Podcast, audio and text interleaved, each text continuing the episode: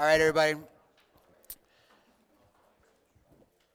I'm sure you guys have learned nothing new this weekend, and no, your brain's not full at all, but this happens to be my personal favorite part. This is a chance where we get a chance, take anything we've heard or everything we've been thinking about, and get a chance to ask men who have spent a lot of time devoting their focus to studying the Bible. So this will be a great interaction.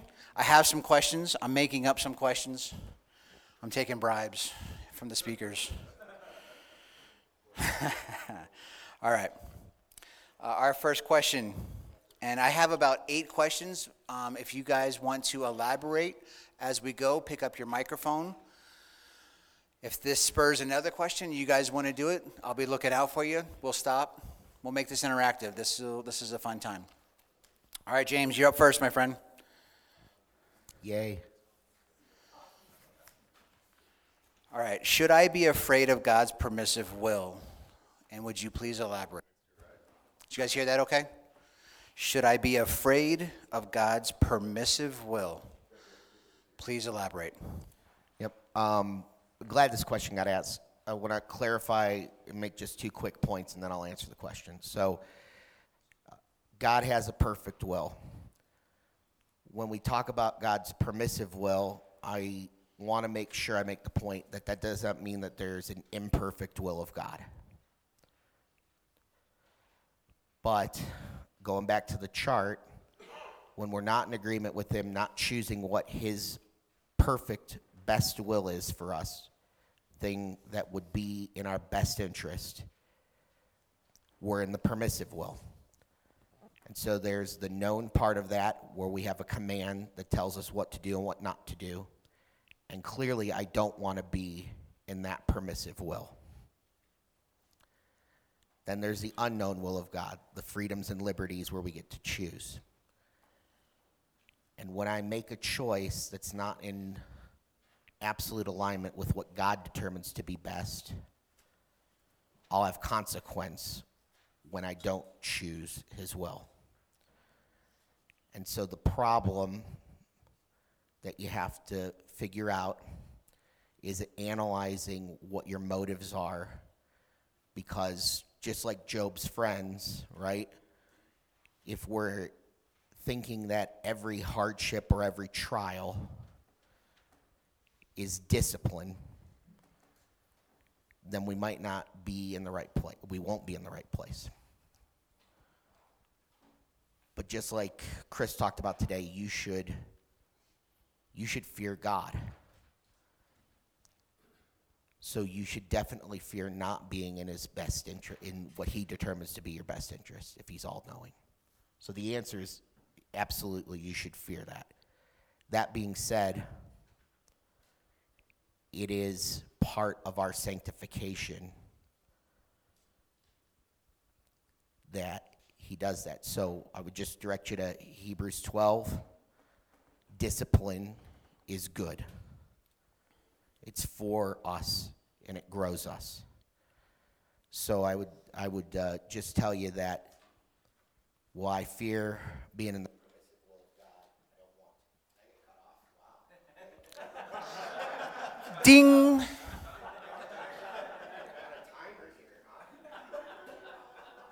I should have given you a heads up on that one. Sorry about that, bud. Try again. It should be working.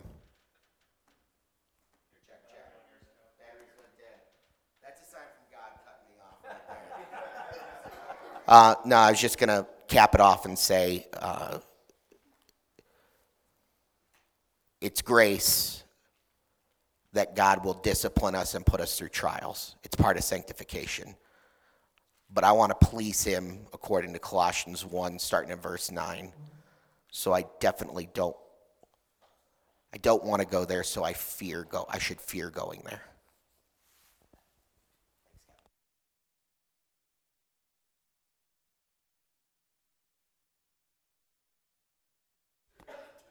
Hello. Any follow-up questions to that? Okay. Yes, Trevor. Nice and loud. How can we know the difference between God's perfect will and his permissive will when there's not a clear command? Yeah. So Trevor said, how do we know the difference between God's perfect will and God's permissive will when there's not a clear command? So that unknown area. And I guess I would say you know it when you see it sort of thing, right? And so you got to analyze whether it's a trial or it's discipline. And only you'll be able to figure that out by testing your heart, right? And so you want to make sure and be diligent to not confuse a trial with discipline. And again, you'll have to analyze that. And that's why the process, as I said, is important. Why am I choosing to do this? And if it's for feeding my own desires and my own heart and not running it through an eternal filter, watch out.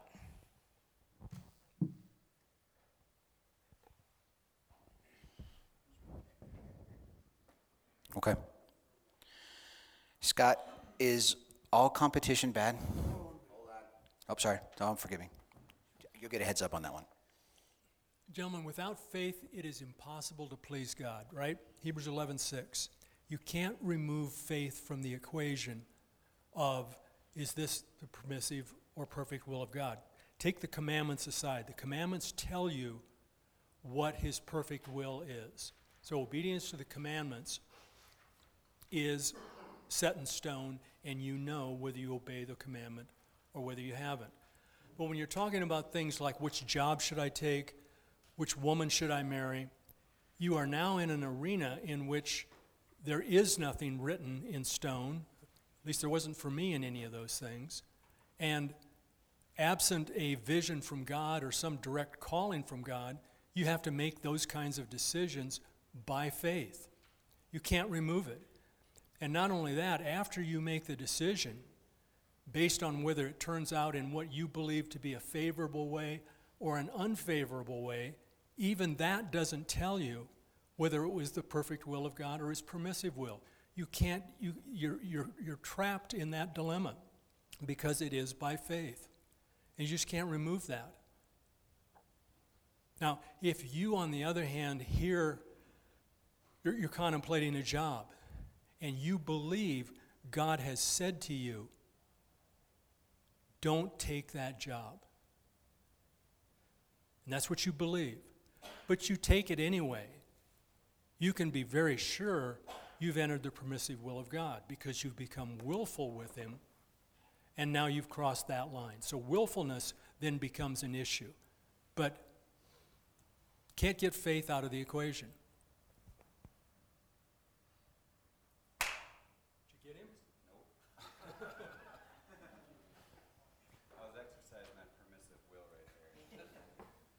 So the desire has to be for his perfect will in every decision.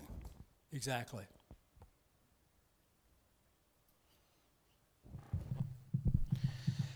Number 11.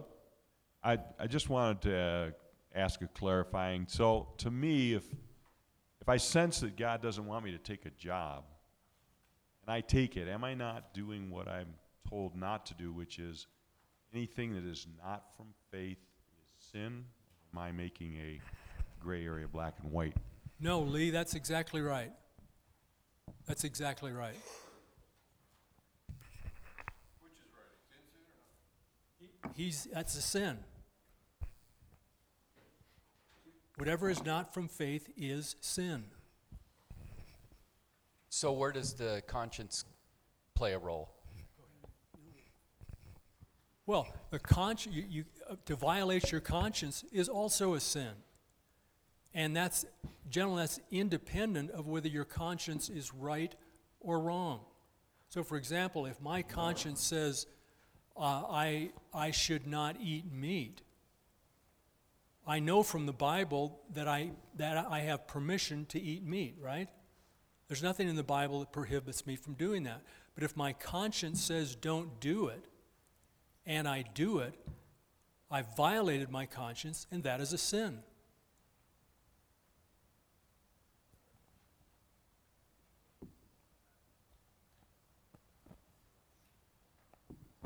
Trevor, would you close the back door? It's hard, it's shining, it's hard to see the guys' faces.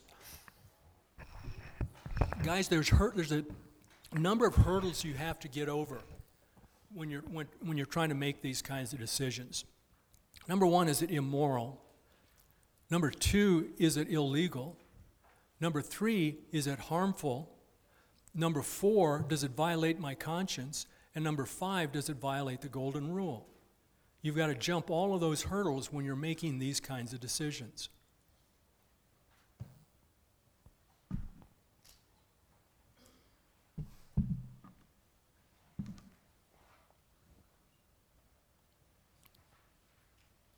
Thank you. Scott, all competition, is all competition bad? Yeah, my purpose wasn't to badmouth competition. I think the Bible doesn't prohibit competition, right? So we're free to do whatever the Bible doesn't forbid. I think there are some really godly men that have come to a personal conviction that they're not going to engage in competition. And I think that's a reasonable thing to do. I think my point was just to illustrate that competition is dangerous. And it's not to say that you can't do it. I personally do it, and maybe to my own hurt, but it's really hard not to covet winning. And you can kind of gauge that by feeling discontent and comparing yourself to the people that you're competing against. And so those are just warning signs to be on the lookout for as you're doing it. But I think it can serve a valuable purpose, just because I think Jesus calls us to live a life of sacrifice. Sacrifice is laying down something that you value for something that you perceive to be of greater value. And I value winning, and I think Jesus calls me to lay that down. So no, I don't think competition is necessarily bad by definition. I just think it's dangerous, and I just think we have to be alert and aware of that danger. Microphone, please.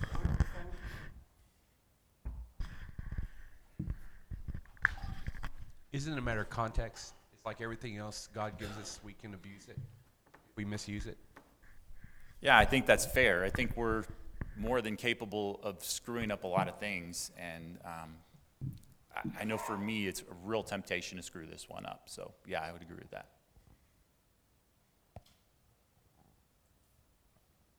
So I shouldn't try harder on game point?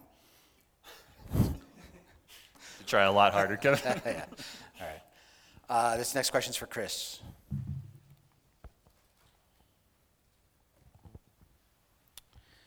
Chris, you gave us a lot of good references for eternal rewards, and we know that there's a great booklet back there for additional information on eternal rewards. This is more of a question of focus. How much of my daily focus should be about gaining eternal rewards, and what is the basis of getting those rewards? I'd be hard-pressed to see a problem with any part of my day not being focused on eternal rewards. They're good. They are a motivation that our God wants us to use. They help me stay focused on the eternal rather than getting wrapped up in the temporal. I invest in men. A man invests in men and gives his life to others and sacrifices because he loves God, and because he first loved us, because he fears him and he wants to obey him, and because he's motivated for eternal profit. And that's self-interest, not selfishness. So we harness all three of those motivations to help us run the race that's been set before us. But I don't know that there's a man who's focused too much on eternal rewards, because he's just focused then on pursuing what it is, the good works that God has set before him to do. So I'm not sure if I answered all the questions in there. The basis of those rewards? The basis of those rewards. I'm not sure I know what that means, but I know what I don't know, which is I don't know what those eternal rewards are going to look like. I just know that the scriptures and Jesus tells me that I will not be disappointed. And I trust, and it's a measure of faith that we believe him as such. So, yeah.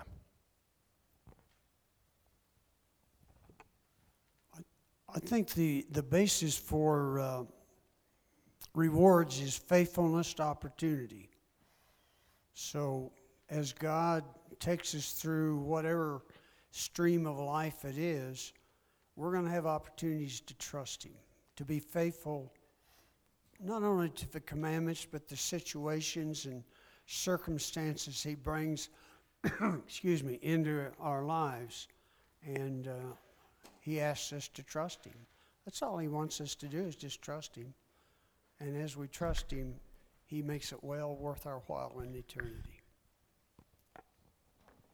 I just want to add to what Winston said. You know, life is not fair, right? Some guys hold hands of aces and kings. Some guys have deuces and trays, right? That's not your choice. You didn't ask for the hand you got. You got the hand because it was dealt to you by God. So his expectation is that you play the hand. And because God judges on a handicap system, the guy with the deuces and trays has at least as good a chance of being great in the kingdom as the guy with the aces and the kings. And you see that in the Hebrews Hall of Fame. You see Rahab the harlot there. She had nothing but deuces and trays. She played the right card, and God says, that's a bingo, man. That works.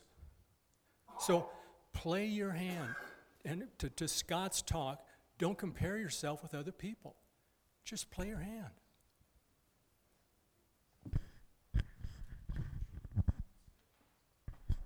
For Chris. Hi, Chris. On the arena of judgment, I've just been wondering lately, without faith, it's impossible to please him, so my judgment is going to be based on whether I was operating by faith. How much does accuracy play if I'm faithful to something that I believe that's wrong? I think a couple different things play into it. One of the parable talks about the slave or the bondservant who knew the will of his master and didn't do it, and the one who didn't know the will of the master and didn't do it. The one who knew was understandably held to a different standard than the one who did not know. So I'll defer and refer to those guys down there, but I also think that accuracy is. If I'm not concerned about accuracy, I think a man can be negligent, and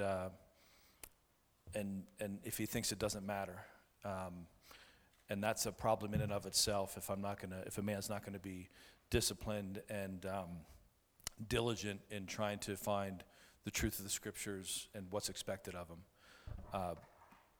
But I do think there'd be a different standard of measurement based upon how right we get it, because he knows what's in here. He knows the motive of our hearts, and that obviously is very important.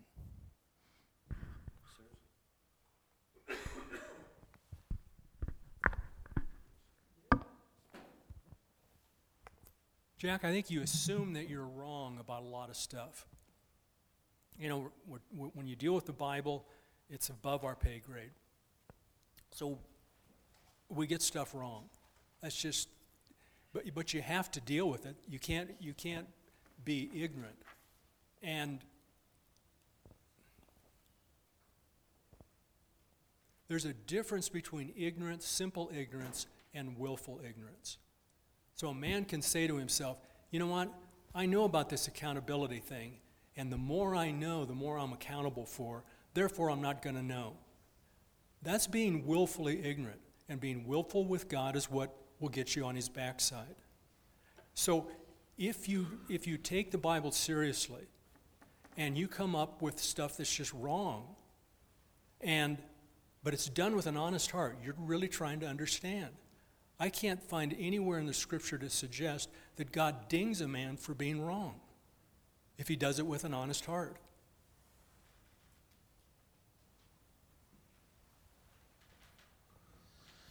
Man, is that encouraging? I think that honest heart, you might say, is intent. And God looks very clearly at our intent. And sometimes our actions don't always fulfill our intent. But the intent is very valuable to God. Table 1. So would you say that the old saying, the road to hell is paved with good intentions, is not a biblical statement? Don't you hand that to me. You need it. It's for your good. Thank you, Father. I think it depends on the sincerity of intention. A guy was, I don't know if he was even a believer, but he taught me this a long time ago, that men figure out a way to do the things that are important to them. And I think I'm really glad to have learned that when I was younger, because it helps you to sort through as you watch yourself and where you're putting in your strokes, where are you spending your time, how are you spending your time thinking, what are you thinking about, what are you praying for, what are you asking God for? Am I asking him for a laundry list of temporal things? There's nothing wrong with that. But am I going through the scripture looking for the things that please the heart of God and saying, Lord, I don't have those things. I want them. And then you keep at it. You keep asking. So I'd suggest to you that watching yourself will tell you what your real intent is.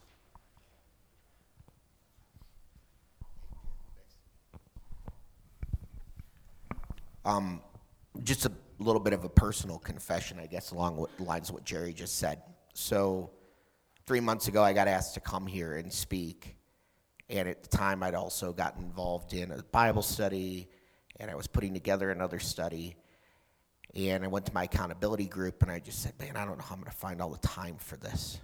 And one of my partners said, well, you sure find a lot of time to do the things you want to do, though. And honestly, the blessing that the last 3 months have been where God's just shown me where to carve things out and toss them aside, and to be seeking after him more fully, and to be in the Word, and to avoid my pleasures but to seek his. And I think that's, you know, honestly where the growth starts to begin, is when you start to realize that in the positive commands, I was talking with Bryce about this morning, we'll never be able to check a box, but you keep pushing for more and more. He becomes more, so I become less.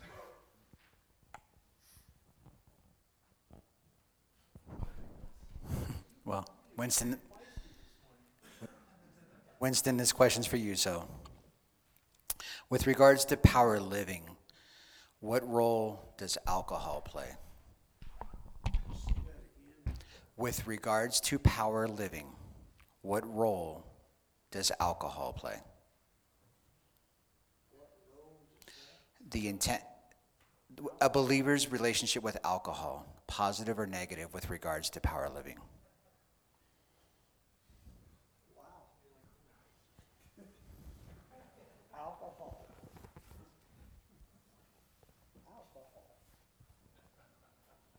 rubbing alcohol or?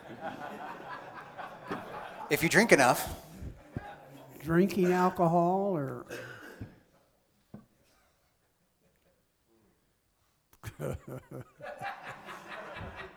I've never had this one before. Yeah. Well, I'm not sure I understand the question, or where you're going with the question. Alcohol is it's amoral. It's what you do with it, you know. Do not be drunk with wine. So that's actually a commandment. Not to get drunk, but you're free to drink it. So I suppose the amount you drink is going to affect your power of living. Yeah.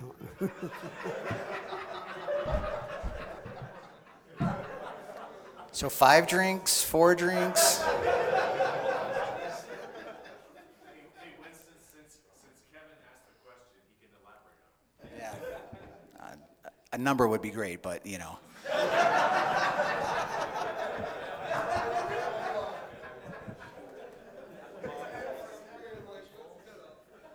That was an anonymous question, by the way. No. All right. Any additional thoughts on alcohol at all? I have something here. I agree with what's been said up front. I like having an occasional beer or glass of wine. At least I used to. And I'm not trying to push anything on anybody, but I recommend you read up. Do the research. There's a lot of lobbies out there to get you to want to drink. And at any rate, I just watched a really good website. I wish I knew the name of it. Secular, and he says there's nothing good about alcohol. If you want to be healthy, if you want to maintain a decent lifestyle. I know it's a gray area. Just wanted to throw it out there. Do a little research. I came from that world. I came from an alcoholic father, and he was a loving father, hardworking, hard partying. We never were... we always had what we needed, but there was one problem. He had a son that looked at his dad, and I started drinking when I was 14. By the time I was in the Marine Corps and a musician, I was fully engulfed. So as I look at my life now, I get to situations where I'll be at dinner, someone say, do you want some wine? I know for myself, specifically, I can't touch it. I don't know when to say no. So I just think if you can't know specifically when to stop, don't even go there. Amen. Thank you. You want to get Trevor mad? We were just kind of looking at each other, thinking about this, and one of the greatest gifts I think that Jerry, you've given me is knowing the difference between commands, convictions, opinions, right? We're kind of bouncing around and laughing a little bit, but let's read the beginning of Proverbs 31. The words of King Lemuel, the oracle which his mother taught him. What, O my son, and what, O son of my womb, what, O son of my vows? Do not give your strength to women, or your ways to that which destroys kings. It is not for kings, O Lemuel, it is not for kings to drink wine, or for rulers to desire strong drink. For they will drink and forget what is decreed, and pervert the rights of all the afflicted. Give strong drink to him who is perishing, and wine to him whose life is bitter. Let him drink and forget his poverty, and remember his trouble no more. Open your mouth for the mute, for the rights of all the unfortunate. Open your mouth, judge righteously, and defend the rights of the afflicted and the needy. Thank you, Gene. All right, this question. All right, man. Let's just bottom line it. The Bible does not prohibit drinking alcohol. So you're free to drink it. But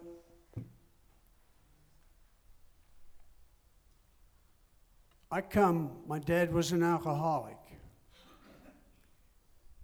I don't drink, and I quit drinking a long time before I ever became a Christian, because I knew it for me, not for anyone else, but for me, I can't just have a couple of beers. I'll close the last place in the town at night, so I can't drink, and I don't drink. But it's not for religious reasons. It's just, I'm one of those guys that can't drink. But we got to be careful now that we don't make it a commandment. So every man's got to decide if he's going to drink or not drink. If he gets drunk, then God's got problems with him, because there's a commandment not to get drunk. And I appreciate guys like myself that can't drink, but we got to be careful that we don't go to legalism and say we can't drink at all. And so, and the other aspect of this, and you go to Romans 14, is we've got weaker brothers. And a weaker brother may have certain convictions that he really holds dear to him. Or he may have a weakness, and let's say it's drinking, so we don't drink around him. We maybe not even talk about it. But also, the weaker brother, and he's got to be careful that he doesn't make that normity for everyone. I got to be careful, because I'm one that can't drink, but I can't say to you, fellas, you better not be drinking. See, that's legalism. We can't go there. So back to the bottom line. The Bible does not prohibit drinking. But we all know that it has the capacity to be very destructive. But each man's got to decide what that looks like. But we got to be sensitive to each other if it's a issue that what the Bible calls a weaker brother. We got to honor that, and we run it through the filter of love.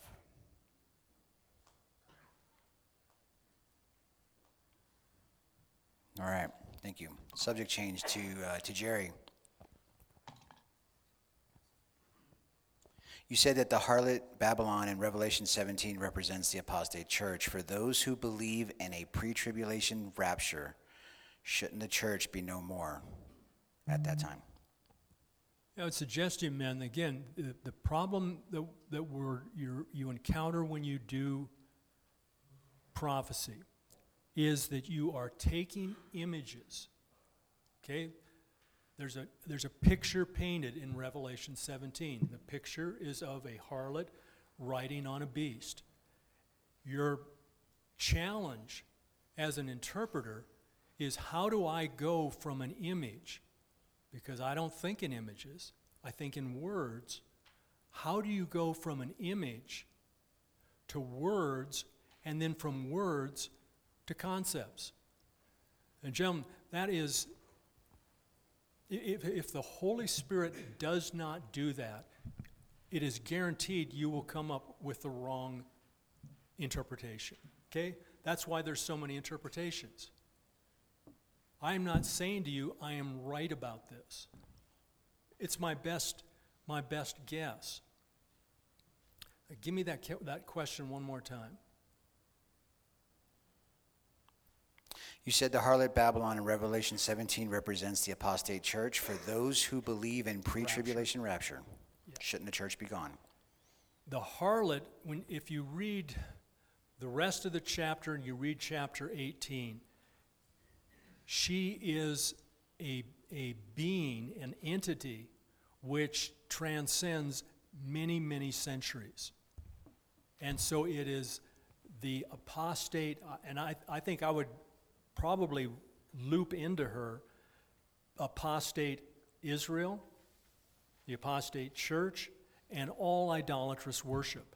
But the final manifestation of this idolatry, see, the human race is obsessed with idolatry. After the Tower of Babel, idolatry becomes part of the human race. And we have been pursuing God on our terms ever since. And the manifestation of that is idolatry in different forms. I think the harlot represents those different attempts at managing God through an idol. What I'm suggesting to you is this last manifestation is the Christian manifestation. Apostate Christianity seeks to manage God on its terms. So she's an entity that transcends time, but her last manifestation is as the church. And it doesn't matter where the, quote, true church is, because the true church was never part of her in the first place.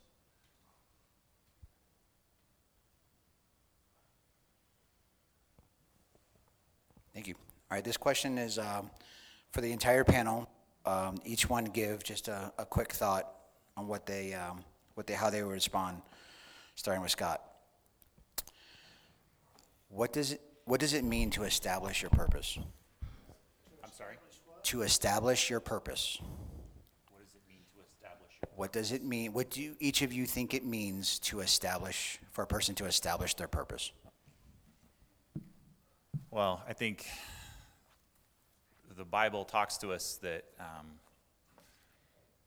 that we were created a specific way by God, not on accident. Jesus tells us that we're to be seeking his kingdom and his righteousness. And so I think our goal is to kind of marry those two concepts and to say, okay, God, I want to seek your kingdom and your righteousness.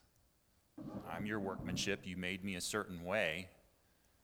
How do I match those two things up? And I don't know if I'm answering that question, but I think that's how a person goes about doing that. And so you read through passages in Scripture that talk about spiritual gifts, and you think through those, you pray through those. You pray that God reveals you what that will look like. You try to get involved in the lives of people and see what the body of Christ asks you to do. You ask for advice from godly men that you trust, and see where God leads you, see what doors he opens and see what doors he closes. And I think that's your best shot at it. Man, it seems to me that life pivots on two questions. The two questions are, number one, is there a God? And the second question is, if he exists, does he have expectations of us? If you answer both of those questions in the affirmative, then the only rational thing to do with respect to purpose is to find out what he wants and give it to him. And to make that's your purpose. And gentlemen, let me just make a distinction for you. The pursuit of heaven and the pursuit of God are not the same thing. Everybody wants to go to heaven, believer and unbeliever alike. They may not call it heaven. They might call it paradise, or if they're secularists, they'll call it utopia. But every single one of us wants to live forever with unbroken bliss, right? That is natural to us. So it is natural to seek heaven. It is not natural to seek God for sinful men. That is an acquired taste. And so in your purpose, make sure you understand that it is God himself whom you pursue. Chris talked about rewards. The reward is heaven. But the reward is primarily God. He's who you're seeking. He'll take care of heaven for you. You seek him. I don't know if I can add anything to what Scott and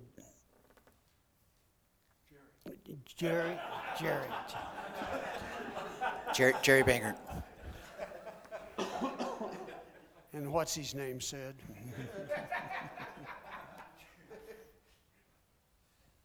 I think our purpose is for, and I'll just put it in my own words, it's not saying anything new, is to know God and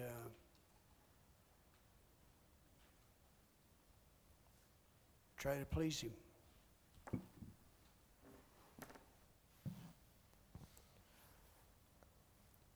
We're made for His good pleasure, and I think the question, and I don't want to presume who asked it or why, but we've talked, I think, so far about universal purpose. I think the question maybe that somebody was getting at is, what's your unique purpose? And you have this idea of kingdom seeking and evangelism and edification, and you have to determine how you're going to live that out. How are you going to do it? And I'll just say that the best I know is from the 2 Timothy 2:2 verse from the guys that have modeled it for me, who've been modeled it themselves. So find it out, figure it out, and then just do it. Yeah, I certainly don't have anything to add, but purpose is at the top, and it would dictate in a man's life, just like it would dictate in an organization, everything that flows underneath it. What do I give my time to? How do I make decisions? What's important to me? Our purpose should be, and he talked about unique purpose, but our universal purpose as men is to give our lives for the eternal. And that's the Word of God, getting to know God, and men. Those are the only two things that are eternal. Uniquely, God has uniquely equipped each one of us, and that's what we're going to find out. How does that look like? What's that supposed to look like for me individually? And it is important because, purpose is like the rudder of a ship. It's underneath the water. I don't see it when I look at a man or a ship, but just the way that thing's directed is going to change the directory of a man's life, change the directory of a ship's, by hundreds of miles. So we do want to make sure that we do the work of finding out exactly what it is that, God wants of us, how He's made us, and uniquely how He wants us to, give our lives for the eternal and be prepared for an eternity with Him.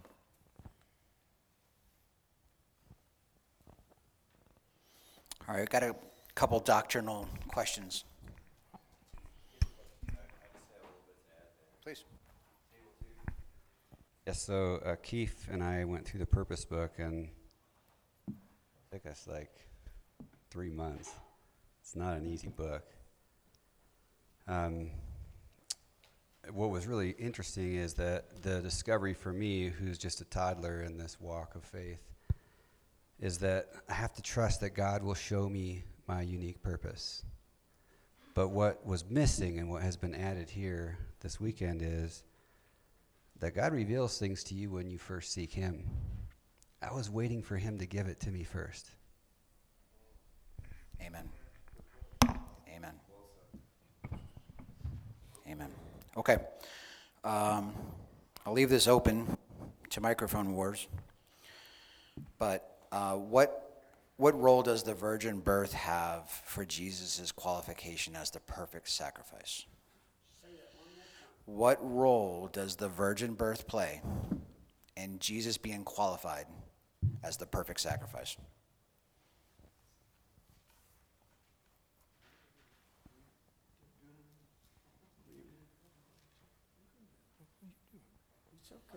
You don't even know my name.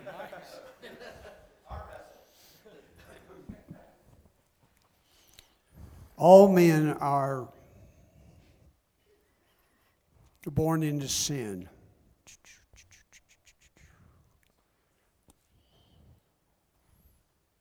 In order to satisfy God's justice, because all sin's against God.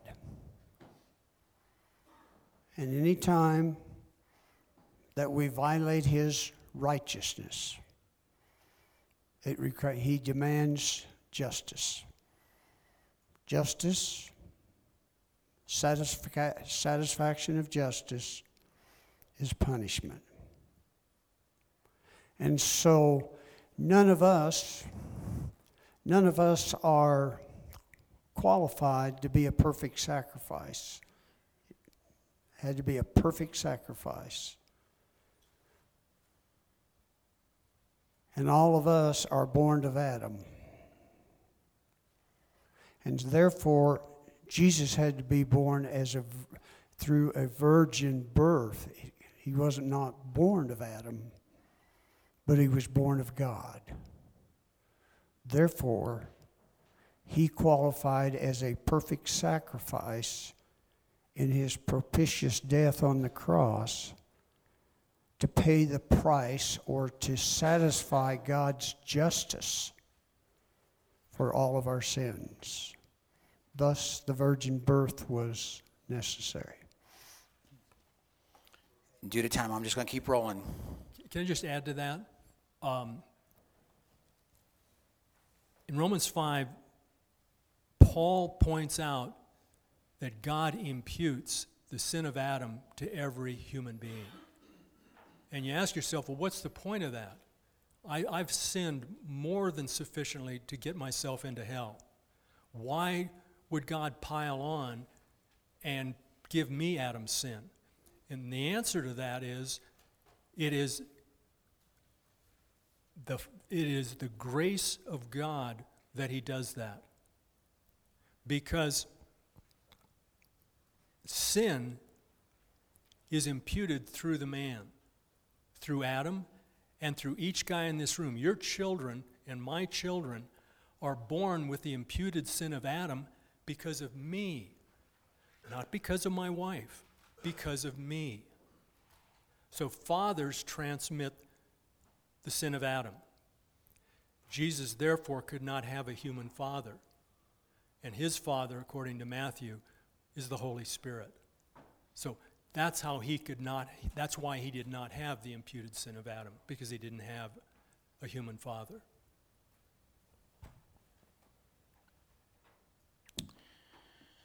As a New Testament, or as a believer, what role does the Old Testament law play in my life? None. Gentlemen, you can learn from the Old Testament. You may take things in there and say, I'm going to make this a personal conviction of mine. I'm going to act on this, and you are free to do that. That's between you and God, how you handle that. But Paul hammers this point. Read the book of Galatians, men. He hammers this point. You are not under the law. Chris was talking about all the things that men try to wed to Jesus. Paul talks in Galatians about men trying to wed the Jewish law to Jesus.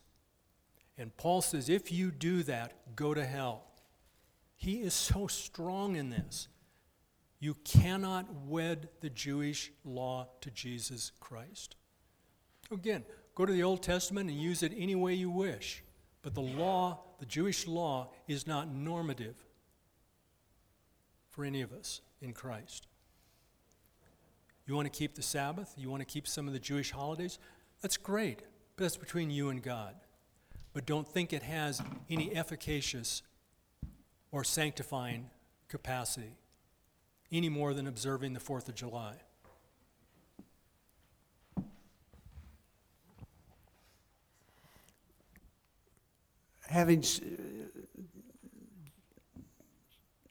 This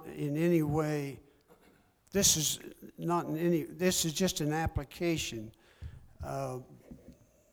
and doesn't take anything away from what Jerry just said, because he's absolutely right. But if one of our purposes is to know God, there is a value in reading through the Old Testament, because it covers a longer period of time, and you get to see men, a lot of them through Israel, and the interaction between Israel or the interaction between certain men and God, and how God responds. And so you get to see what God is like, just reading through that in a way that you may not get it through the New Testament, because it's confined more. It's the time frame is not there. So I have found a certain value of just seeing what God's like and what He does like, what He doesn't like. Boy, you see the wrath of God clearly if you go through the Old Testament, which helps us develop that in our concept of who He is. So, but that doesn't Jerry's right on with what he says.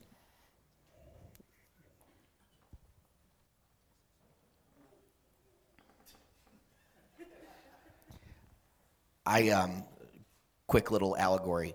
So my friend had never seen the movie Shawshank Redemption, and I made a reference, and I realized he looked so confused and it went right over his head.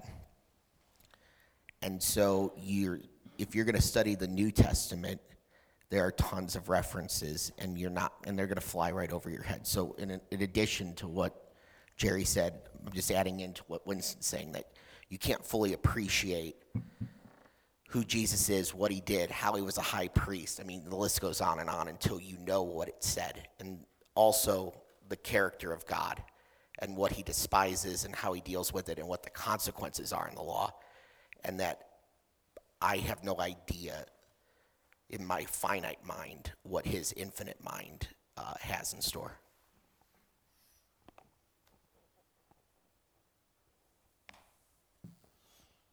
All right, this is a little bit of a different topic here, but for those who are interacting with people dealing with tragedy, like the loss of a young child, are there any biblical assurances that we have as we're trying to encourage through those tough circumstances, either Christian or non-Christian?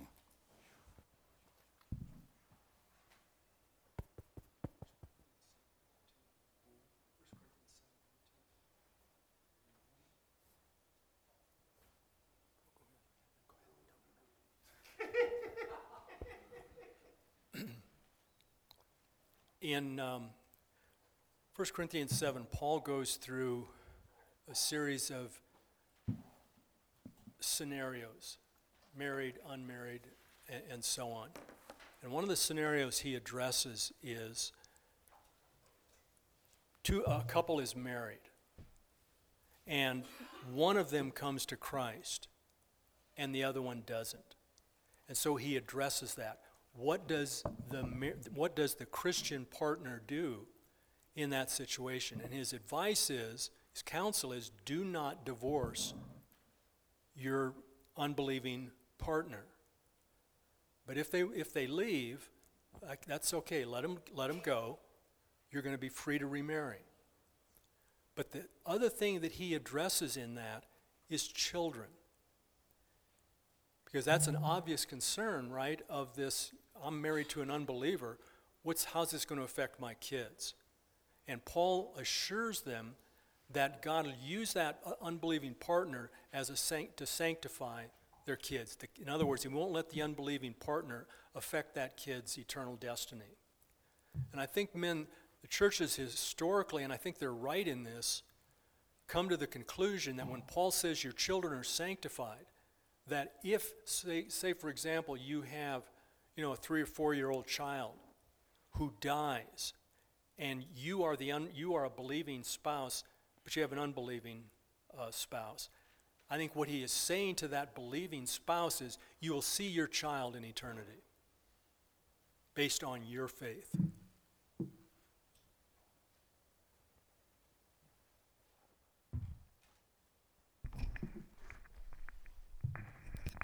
I think King David had a baby that died and said he would see him in heaven.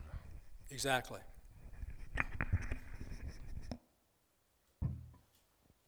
All right, just a couple more questions here. Yes, please. Just a couple of observations beyond just losing a child, just any tragedy like that. Sometimes we don't have anything to say to them. There's not, and I think one of the things I just say, I don't know, but what I do know is God is a loving God. He's compassionate. He's forgiving. And I just, in those kind of cases, I just have to leave it there. But in addition to that, I would say sometimes when people are grieving,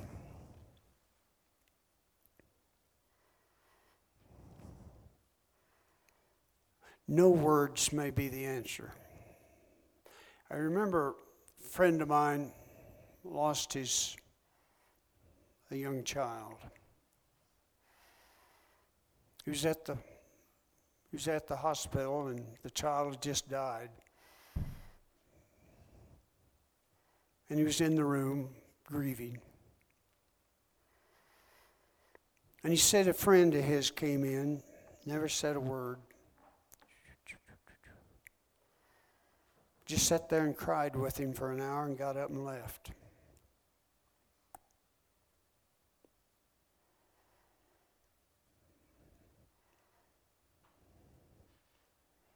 Sometimes there just aren't words, fellas.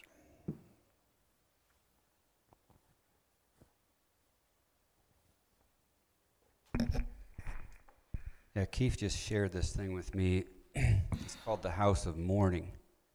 So in Ecclesiastes 7:2, it says, "It is better to go to the house of mourning than to go to the house of feasting, for this is the end of all men, and the living will lay it to heart." And it goes on to say that if you want an accurate estimation of life, you must face it at its worst. When you face life like it is, you prepare yourself for difficulty, for when you realize when it comes, you are not alone. For this reason, you have an opportunity to learn more going into a funeral than to a wedding, to the house of mourning than to the house of feasting. Probably not an easy thing to share with someone who's just experienced a tragedy, but those are really good words. All right. I'm not going to be able to get to all the questions, so there's a couple left unanswered. I apologize for that, but I have one more question, and I'd like Trevor to answer, please, if you can grab a mic. The question is, can someone give a history of this group of men, when it started? Do we know if we're close to 250,000, and how widespread is this ministry? Lots of guys around the country. I think, there was a retreat that started in Colorado Springs in the late 70s, and it's kind of mushroomed as guys have moved around the country and started other ones, and there's probably a half dozen that go around the country. Have no idea about the 250,000. All I know, guys, is we're praying for it. We'll trust God for the results, and we'll just continue ministering to one man at a time. That's what it's about. So you cannot create, count, and control the ministry. We love doing that in business, but when it comes to ministry, it's not possible. So let's just walk faithfully and trust the Lord for the results. Okay, guys, I have a couple announcements. This